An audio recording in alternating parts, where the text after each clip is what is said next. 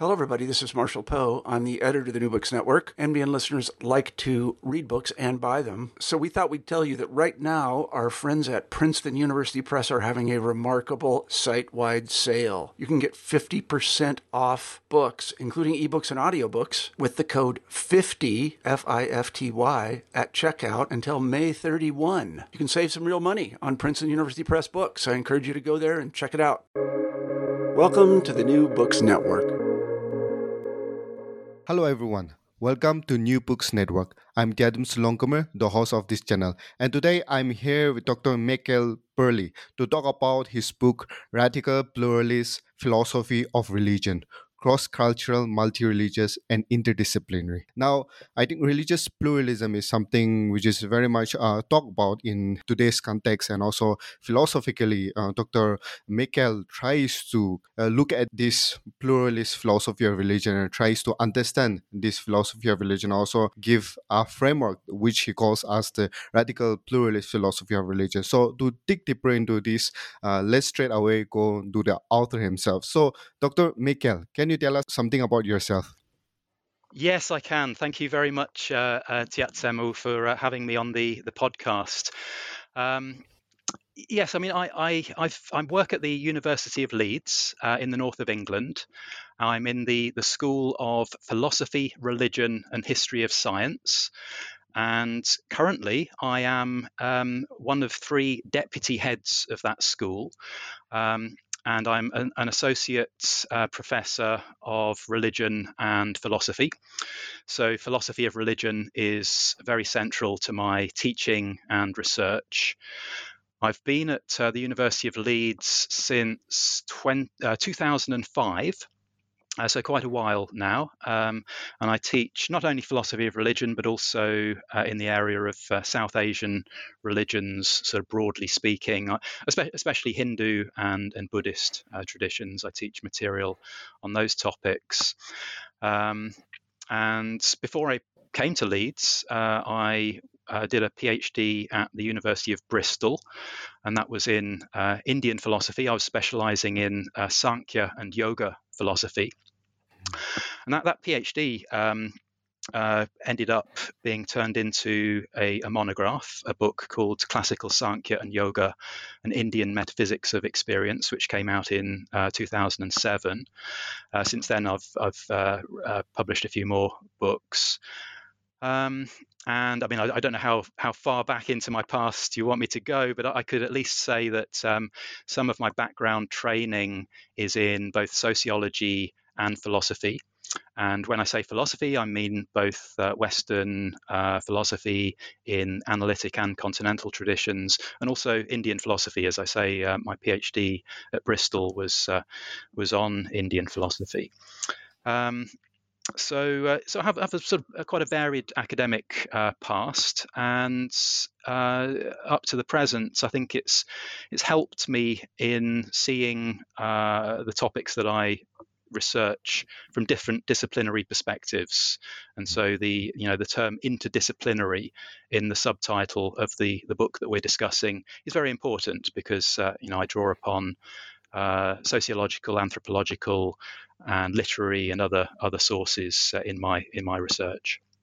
Yeah, quite interesting. And you say that you have background in studying Indian philosophy and also in sociology and also I'm also interested to know how this book came together as a pluralist philosophy of religion or looking at religious pluralism. Yeah. Yes, well, for several years now, um, I have been among a number of uh, people practicing philosophy of religion in the sort of Western context um, who have become increasingly dissatisfied with the, the narrowness in the scope and perhaps certain limitations in the in the methodology of the way that uh, Western philosophy of religion has been has been practiced. Um, and so I've, I've been working, you know, I'm not unique in this, but I've been working on ways of trying to expand it, expand the philosophy of religion, both uh, in terms of the range of religious traditions that are uh, discussed, the the uh, variety of uh, religious phenomena that uh, are discussed within uh, sort of philosophical terms, and um, and also thinking about methodology, thinking about how one can develop, especially in my case, you know, more interdisciplinary ways of working. And and so these these interests of mine have manifested in various publications over the years, and so that the book that of mine before this one, before a radical pluralist philosophy of religion, was on the topic of reincarnation.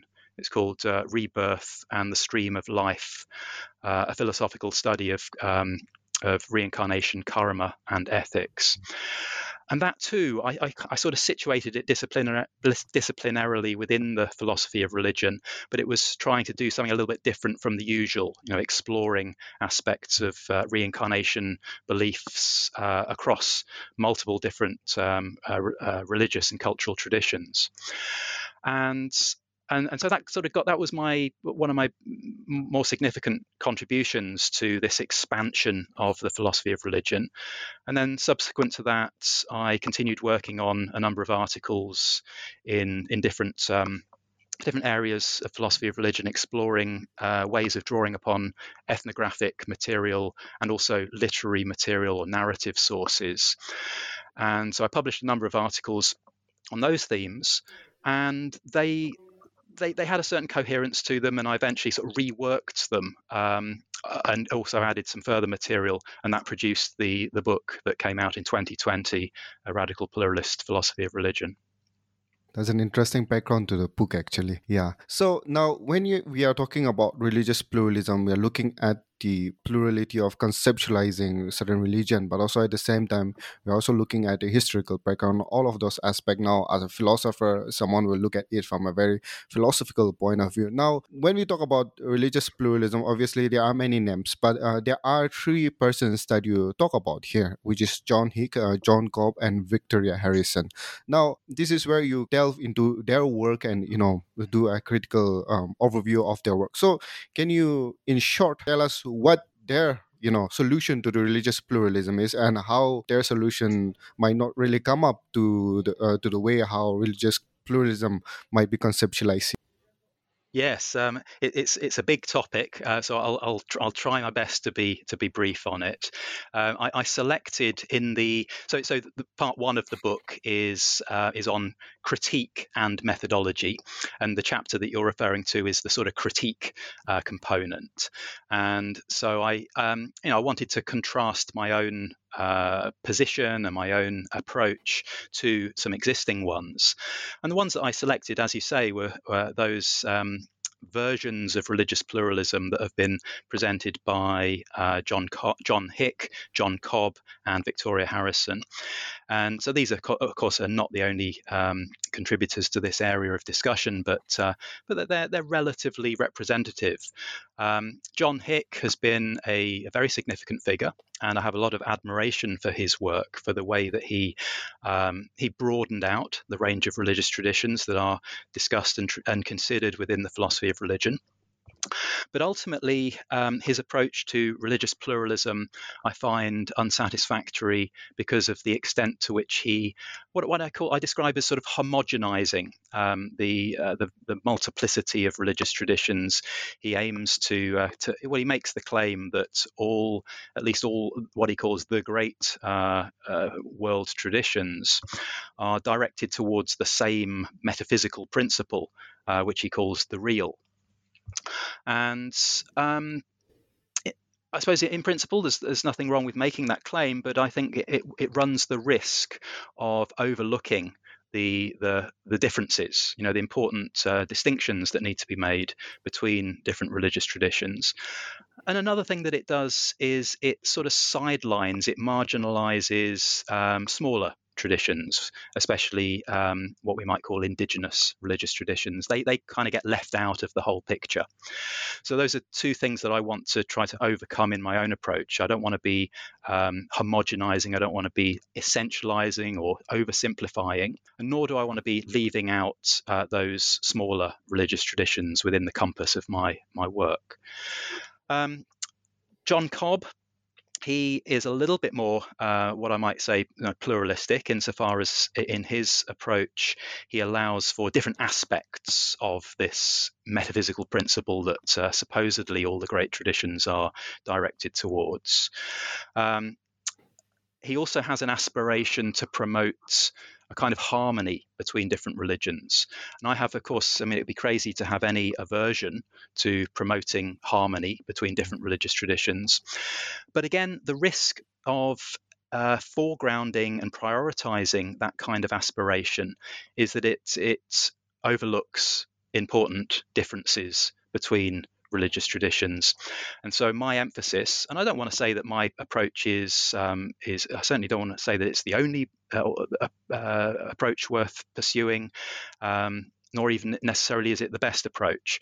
But where its emphasis lies is on trying to bring out, explore um, differences as well as similarities between traditions, and, and putting aside any aspiration to try to unite them under one general theory.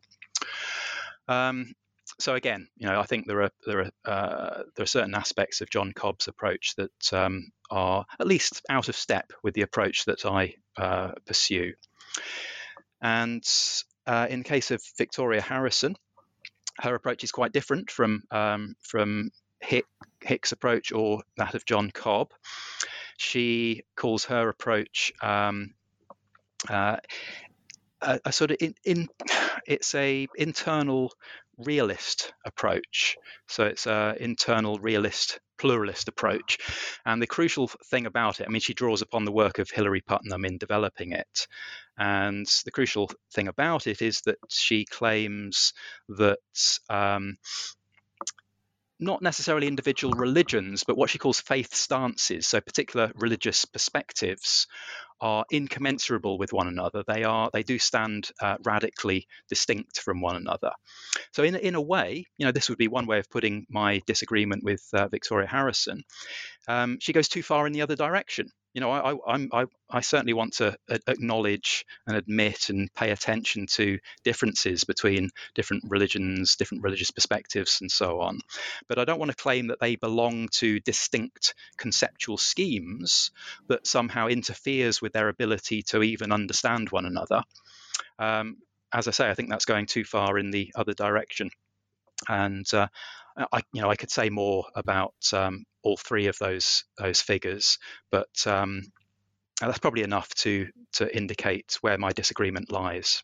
Yeah, interesting. So, as everyone knows, in every religion, obviously there are inconsumable differences. I mean, which cannot be really brought together, right? So, how, how do we really understand these differences in a sense how does these differences come about and how do we understand it and if, if we are going forward to talking about, uh, let's say, a form of religious tolerance where we live with these kind of differences, then philosophically, how do we really understand these differences, and you know, how do we really cope with it?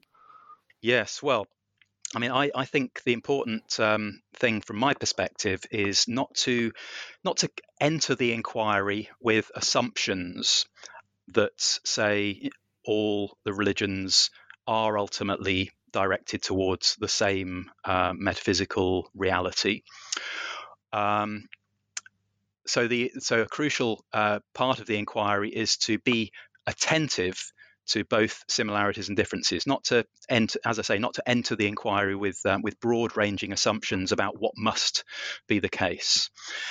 And then, well, I mean, it's it's no easy matter. Um, as I say, my my emphasis is not on necessarily uh, promoting or developing uh, harmonious relationships with between the religions. I think that that's an important um, aspiration to have, but um, I think that the logically prior uh, piece of research to do is to just come to understand the religions uh, sort of on their own terms in a in a in a deeper capacity, and so that's what I'm I'm I'm trying to do. And if if they if there are disagreements between them, then it's important to try to elucidate and uh, clarify wh- what those disagreements are, rather than glossing over them in the uh, in the uh, with the aim of, of of somehow pretending that they're they're ultimately all in harmony with with one another.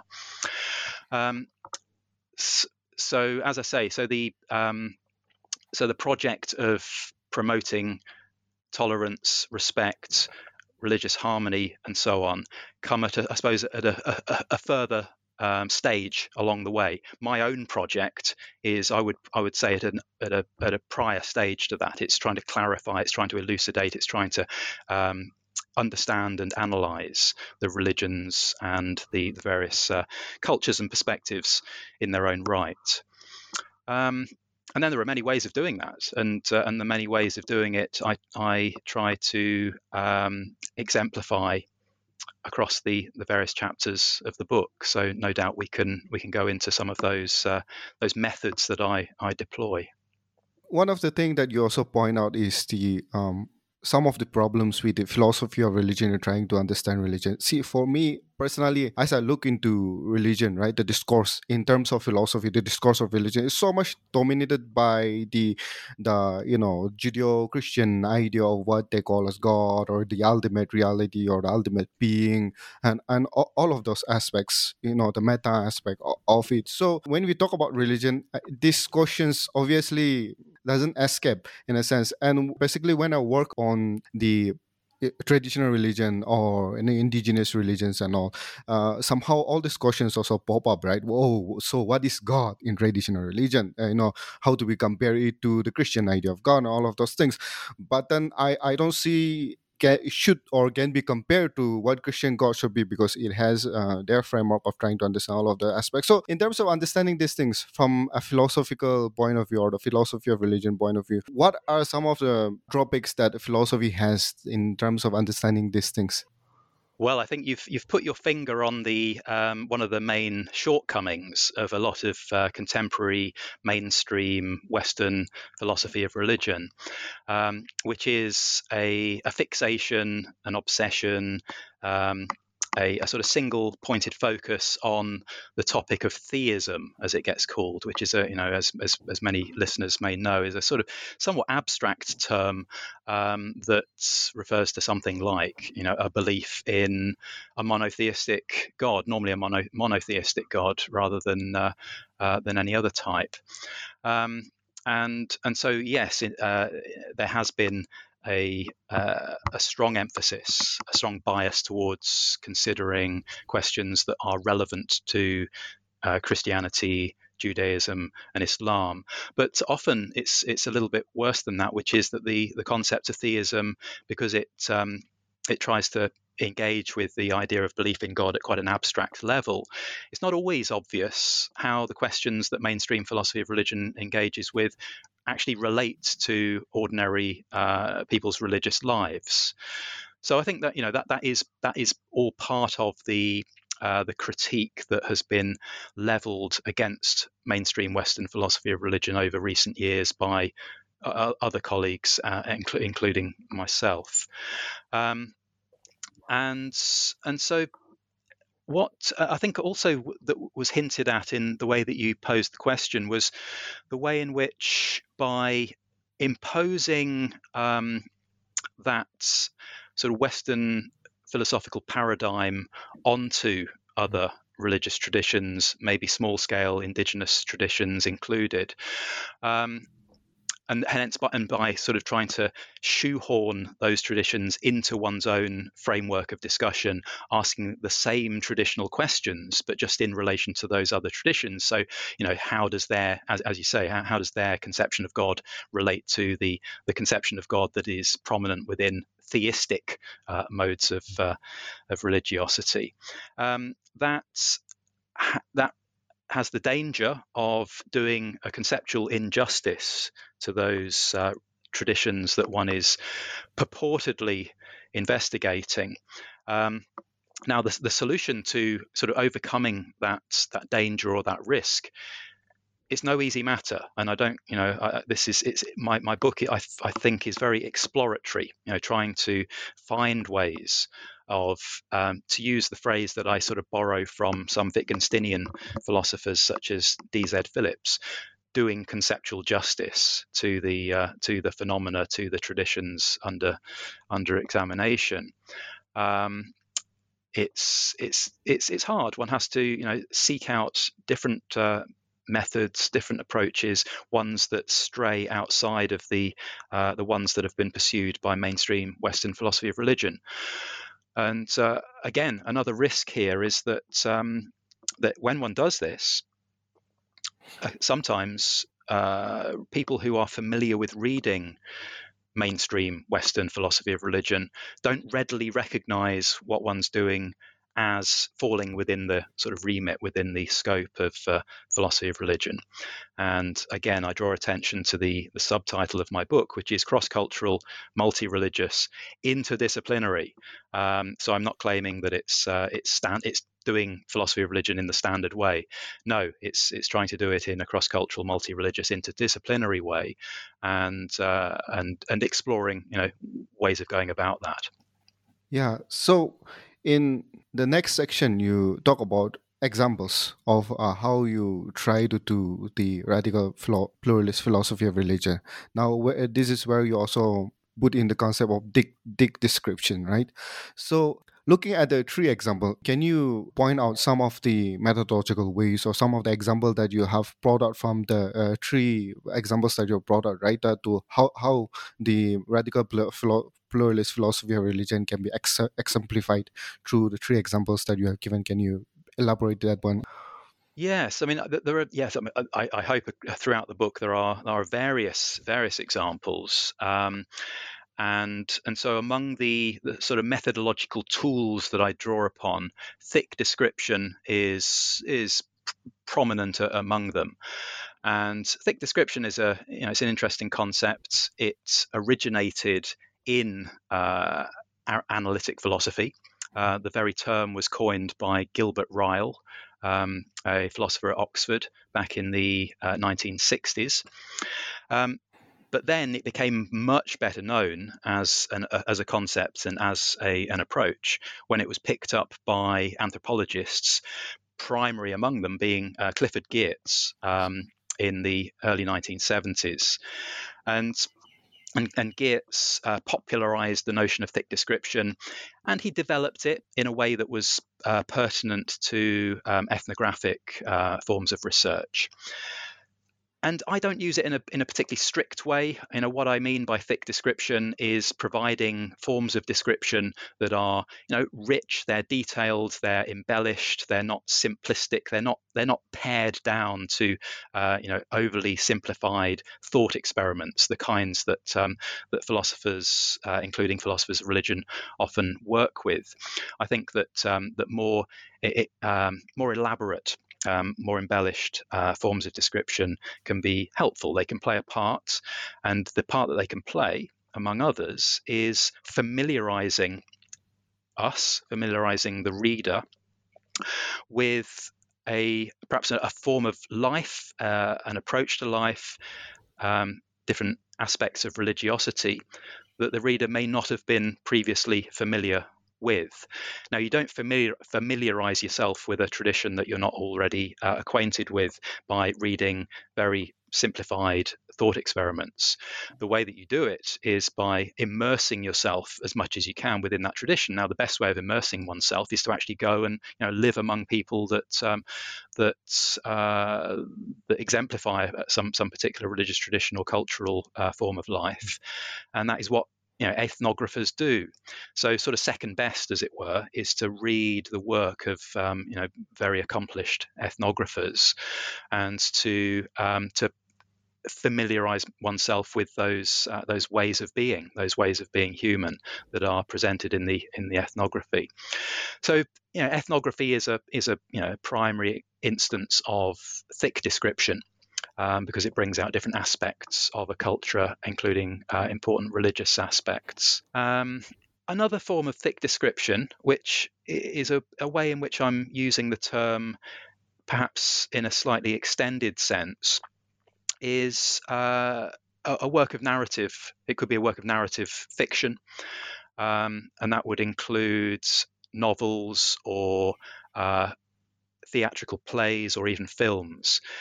Now, I don't explore many of those in this particular book. That's a project that, that is ongoing for me, but um, but I do give some examples. So in chapter three, where I discuss um, narrative uh, fiction, I give the example of the uh, Dostoevsky's novel, The Brother Brothers Karamazov, a great classic novel, and how he um, explores different perspectives on religion through that novel, including um, a, a, very uh, committed Orthodox Christian perspective on the one hand, and a, a, sort of radical atheistic perspective on the other, and, and other you know, different kinds of perspectives in between. And I also, at greater length, um, explore uh, Wole Soyinka's play, um, Death and the King's Horseman. And so that's a little bit more novel on my part, a little bit more original on my part, because um, uh, Dostoevsky's Brothers Karamazov has been discussed by other philosophers of religion to some extent.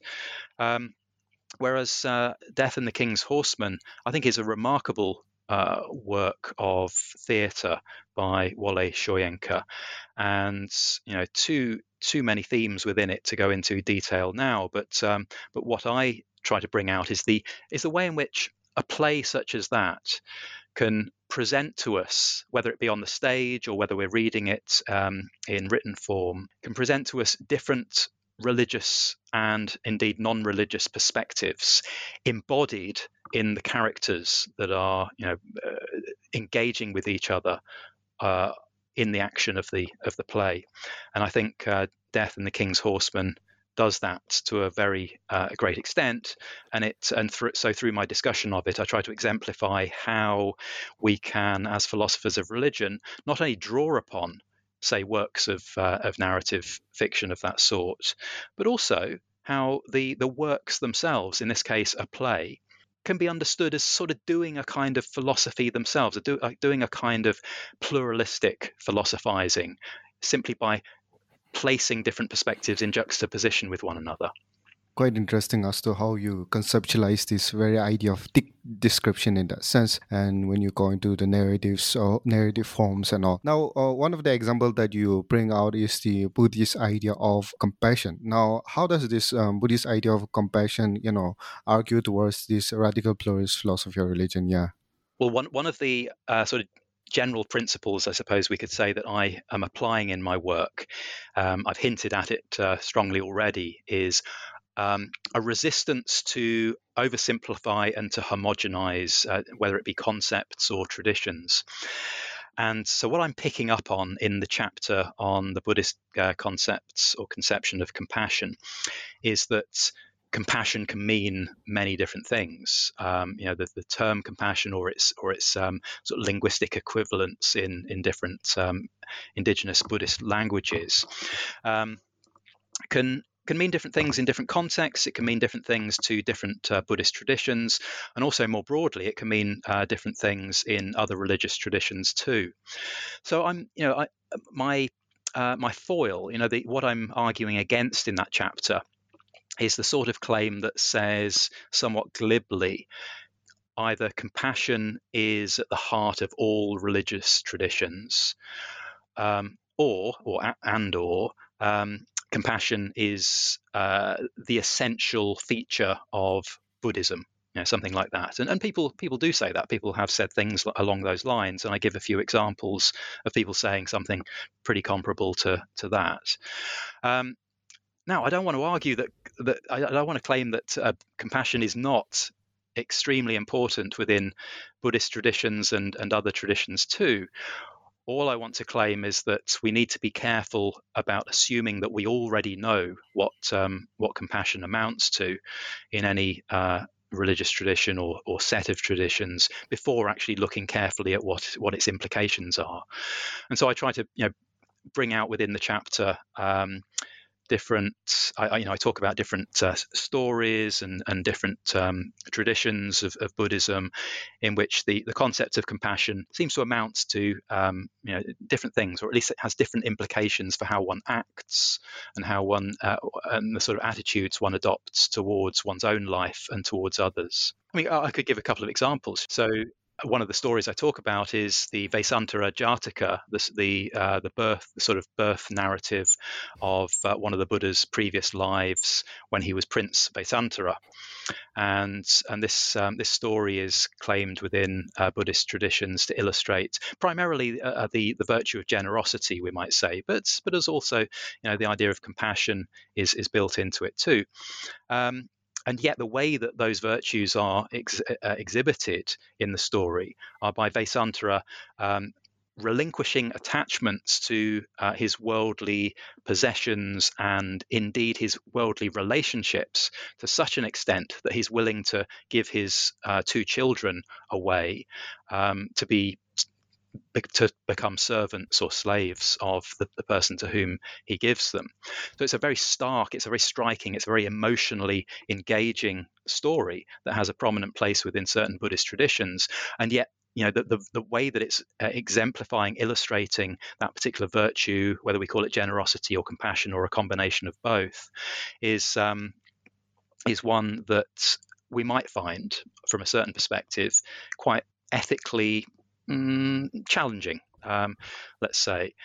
And then within within other traditions, we find within other, other Buddhist traditions, um, we find the the concept of uh, what gets translated as skillful means, you know, upaya, upaya uh, kaushalya, um, and this is a notion that opens up, you know, the interpretation of uh, acts, uh, whether they be regarded as sort of um, ethical acts or other kinds of uh, behavior, um, to very wide uh, interpretations. And so there's a story in which, uh, again, it's a story about one of the Buddha's previous lives. It is claimed that in order to prevent a thief, a murderous thief, from um, engaging in murder upon a, a ship, that the Buddha uh, undertook to to kill that thief. Um, it was a, a, perhaps a hard decision to make, but um, but decided to uh, to commit an act of murder himself, and yet it was committed out of out of compassion, of course, compassion not only for the thief himself to prevent him from uh, committing any heinous crimes, but also compassion for the other people on board the ship. So again, it's another very complex story illustrating the, the notion of compassion, but in a in a striking way, in a way that we might find you know surprising. So it's claimed that certain acts of of, of deliberate murder can themselves be compassionate.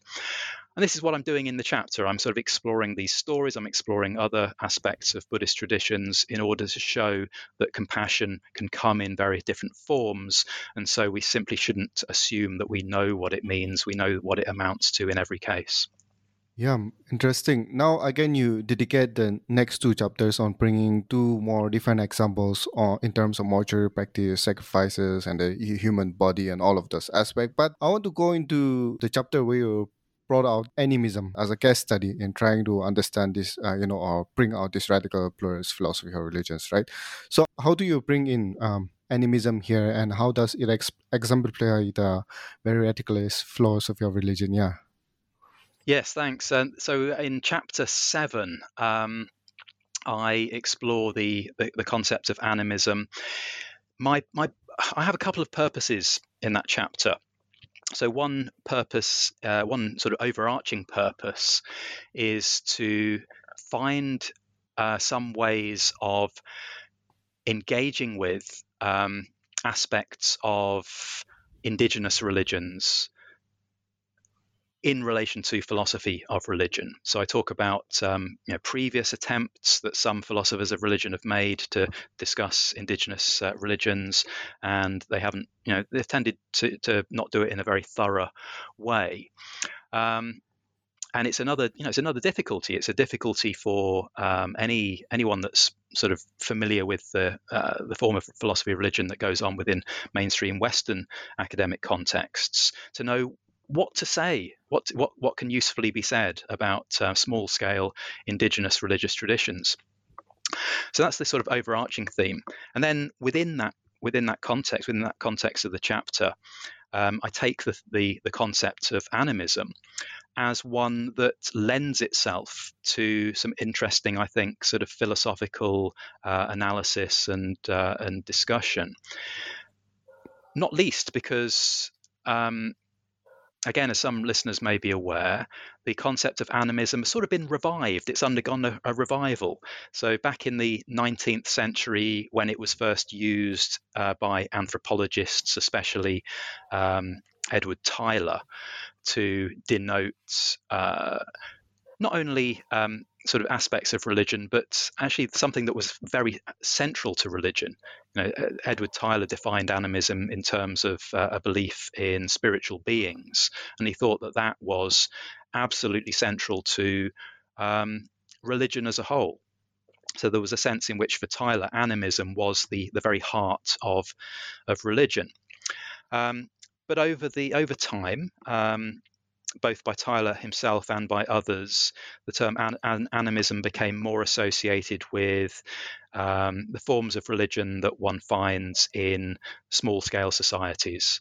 Um, and it may, may be applied to the belief that um, uh, plants, animals, um, various other features of the, the natural environment are either uh, sentient, and uh, and that's not such a controversial claim uh, in the case of animals, of course, but may also it, it may also imply that they have a certain um, uh, person they have certain personal features or spiritual features, and uh, are indeed uh, spiritual beings of certain types, and um, and so again, as the as anthropology developed, as this term uh, animism uh, came to be used more uh, prominently, it's it came to be almost um, synonymous with particular times types of small scale indigenous religion.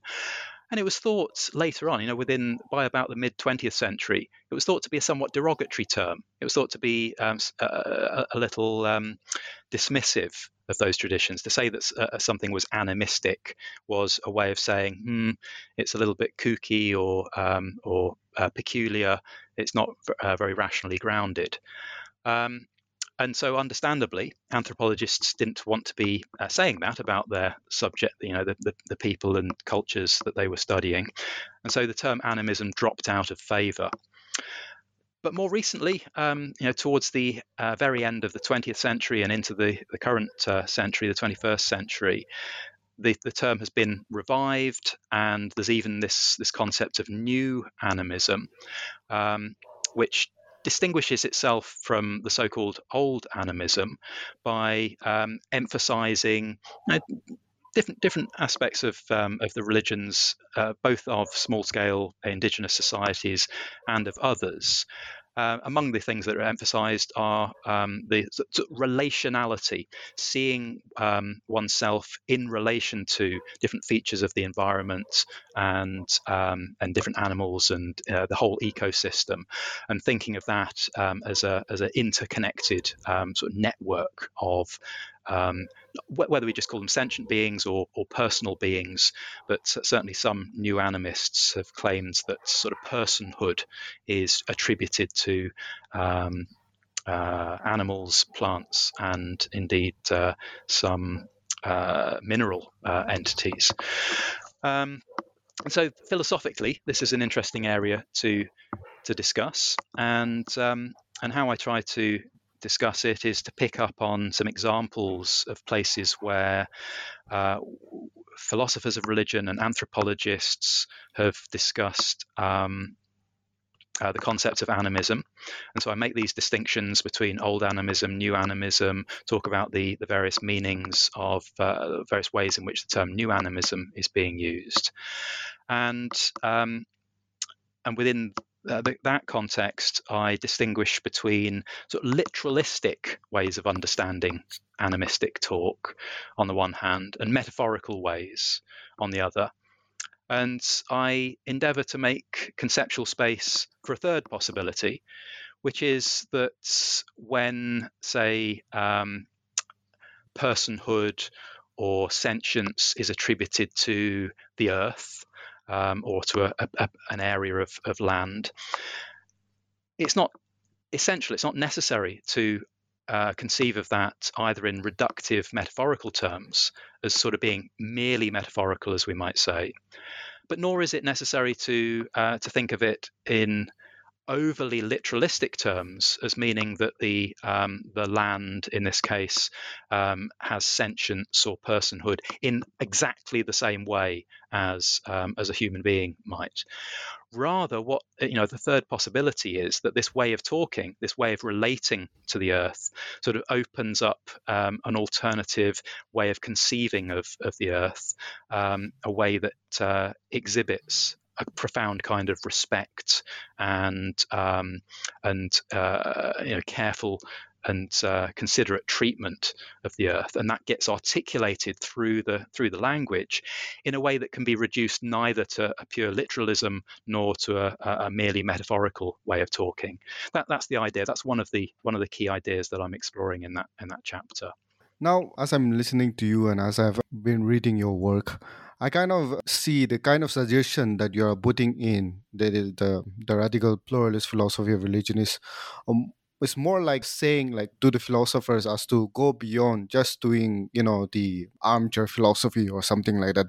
Is it something that you're suggesting in a sense of like to the philosophers or in terms of uh, philosophical thinking on the pluralist aspect of religion? That is it uh, you are telling them to do you know philosophy but also at the same time philosophy through fieldwork in a sense I'm, I'm certainly not telling anyone that they that they ought to uh, to engage in um, philosophical field work, but it is an interest of mine, and um, I've I've I've done that to a very limited extent myself, but I think it's something that I would very much like to explore further in the future. So um, I'll give you the example um, in in the book uh, that draws upon some of my field work. And uh, I, know, I, I, hope it's not too grandiose a claim to call it uh, philosophical field work, um, but uh, but it is field work that was intended to inform my understanding of um, of a particular uh, religious festival as it happens. So, um, so in chapter six of the book, uh, the the central example um, that I'm using to in order to explicate certain ideas about um, two main themes, one of which is uh, what gets called divine possession, and another of which is called is uh, is animal sacrifice. Um, so these are these are two um, dimensions, two aspects of a lot of uh, a lot of ritual activity, not only in um, in the particular uh, religious context that I'm discussing in the chapter, but elsewhere as well. And yet, you know, it's it's far from easy to know how philosophers of religion in the whether it be in the sort of analytic tradition or um, any any style of Western philosophy, how how they're going to you know, engage with those forms of practice. Well, um, in order to educate myself uh, more about um, about the themes of uh, animal sacrifice and um, divine possession in religious ritual, I I travelled to um, Assam um, to the, the t- and I visited the the Kamakhya temple, which is just north of Guwahati, the uh, uh, the capital of Assam, in 2017, and I spent time um, investigating uh, a particular festival which has goes by various names, uh, sometimes uh, Manasa Puja or the Deodhani uh, Utsav, the Deodhani festival. But what's absolutely central to this festival is the performance of a sort of ritualized, uh, vigorous dancing. Um, performed by somewhere between you know, 16 and 20, 21 um, male dancers, of whom it is claimed that they are possessed by various deities uh, uh, from within the, the sort of hin- the, the, Hindu pantheon, broadly speaking, and a number of these deities um, that it is claimed inhabit the bodies of, of these dancers for the duration of the festival are fierce, ferocious goddesses. Um, and so a number of these these dancers um, sort of act out uh, fierce and ferocious gestures within the, the sort of dance that they're performing. And they're wielding um, certain kinds of weapon. In fact, um, there's, there's one of these dancers depicted on the front cover of my, my book. Um, Uh, he's jumping in the air. He has a sword in one hand, um, and he has quite a stern expression on his face, and um, and he is embodying, you know, a, a deity of a of a ferocious kind. Um, so we've got the, the theme of divine possession there, and the animal sacrifice is is a is a routine um, practice at the Kamakhya temple, and it intensifies during uh, certain festival periods, including during the uh, the three days of this particular festival to which I'm referring. And um, many of the animals that are uh, beheaded are uh, young male goats, and also uh, a lot of pigeons are sacrificed, and some other animals, other types of animal as well. And and so the themes of, of blood and of um, uh, sacrificial practices are combined with uh, these elements of divine possession into a very vigorous, vibrant festival atmosphere with drumming and cymbals clashing. Um, and I could not have really got the full sense of that festival if I hadn't been there myself. So I, I you know, I, I, I, made the effort to um, to sort of visit the the temple before and after the festival, and I spent you know the, the whole duration of the festival present there within the the, the temple complex, observing what was going on, uh, absorbing the atmosphere, and taking quite extensive notes while I was there. So although you know I'm not a trained anthropologist, I'm not uh, I've I've never carried out any extensive ethnography, and it would be it would be outrageous to refer to what I did there as ethnography. It wasn't as uh, it wasn't as anywhere near as extensive as that, but it was a kind of field work. And, and I hope that I've been able to bring some of the information that I gleaned from that experience into my articulation um, of the what I, what I might call the sort of phenomenology of the festival that I uh, I I I, uh, I, try to explore and and express in the chapter.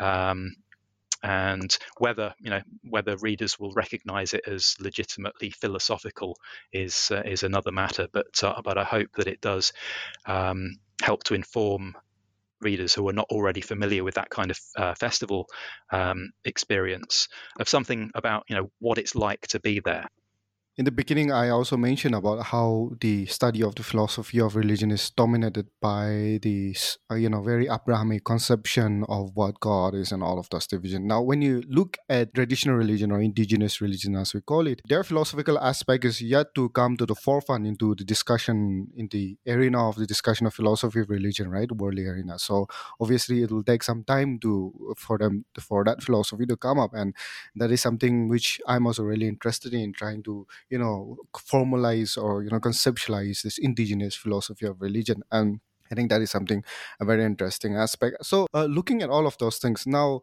with this radical pluralist philosophy of religion, one one of the things that you're also suggesting is also trying to reimagine how philosophy of religion is done, right? So, can you tell us something about how you are trying to reimagine this aspect?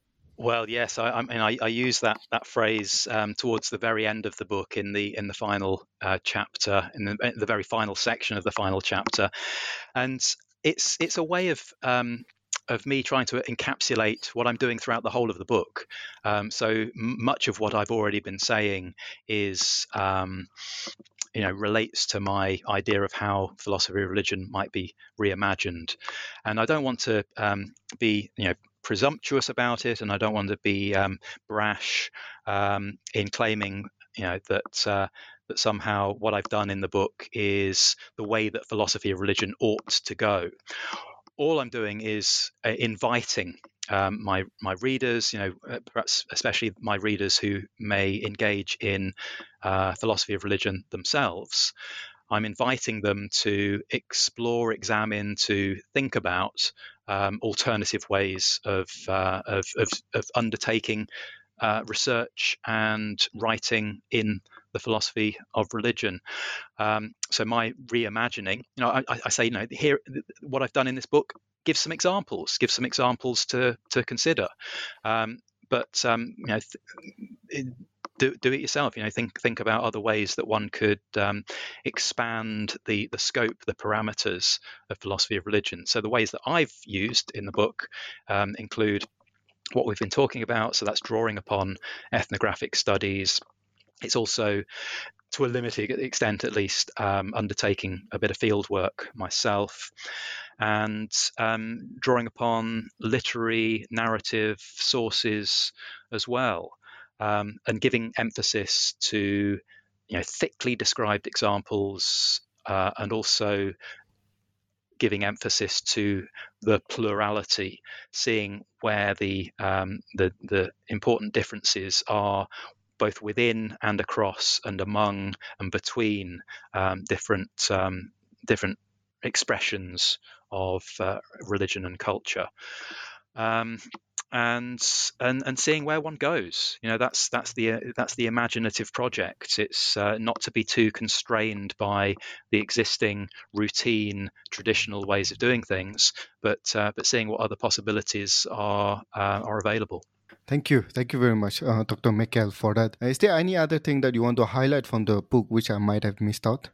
Nothing in particular. I mean, very briefly, uh, because it was skipped over, I'll just mention um, the topic of one of the chapters that we didn't discuss. It, you, you did allude to it uh, quite briefly, but uh, it's uh, chapter five on uh, it's on the theme of cannibalism, um, and my purpose there is to examine how.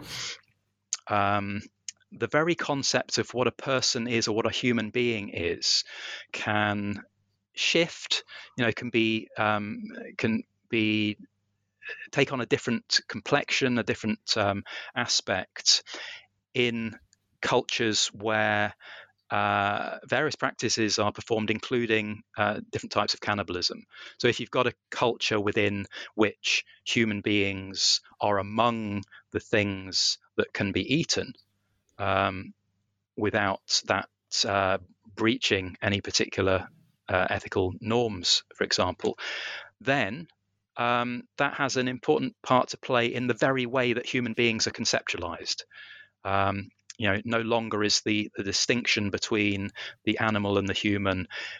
No longer does um, that which can be eaten and that which cannot be eaten feature so prominently within that conceptual distinction, but the distinction can be made in, in other ways. And, uh, and so I draw upon ethnography from um, uh, anthropologists who have worked in the Brazilian rainforests discussing a particular uh, cultural group called the Wari uh, in that in that chapter. And uh, and so they're yeah they're some of the themes that I explore there. It's another example of of how um, I'm trying to uh, find ways of engaging with small scale indigenous uh, traditional cultural groups um, in a philosophically interesting way. Yeah, thank you. Thank you very much for that.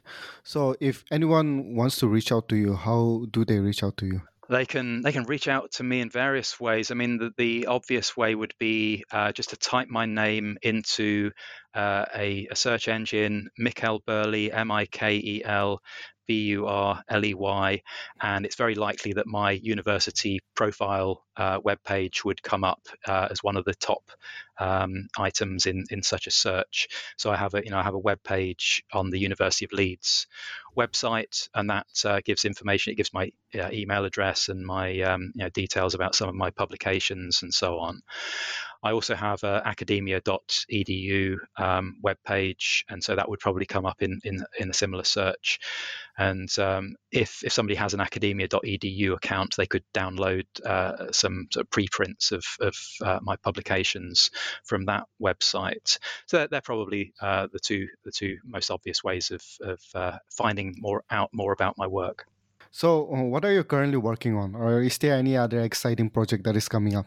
Yes, I mean, uh, I, I, am working on some projects. Uh, uh, slightly too many to, to mention all of them, but uh, the main one is, and, and it's a, an extension of the the book that uh, we've been talking about. It's a, it's kind of taking this further.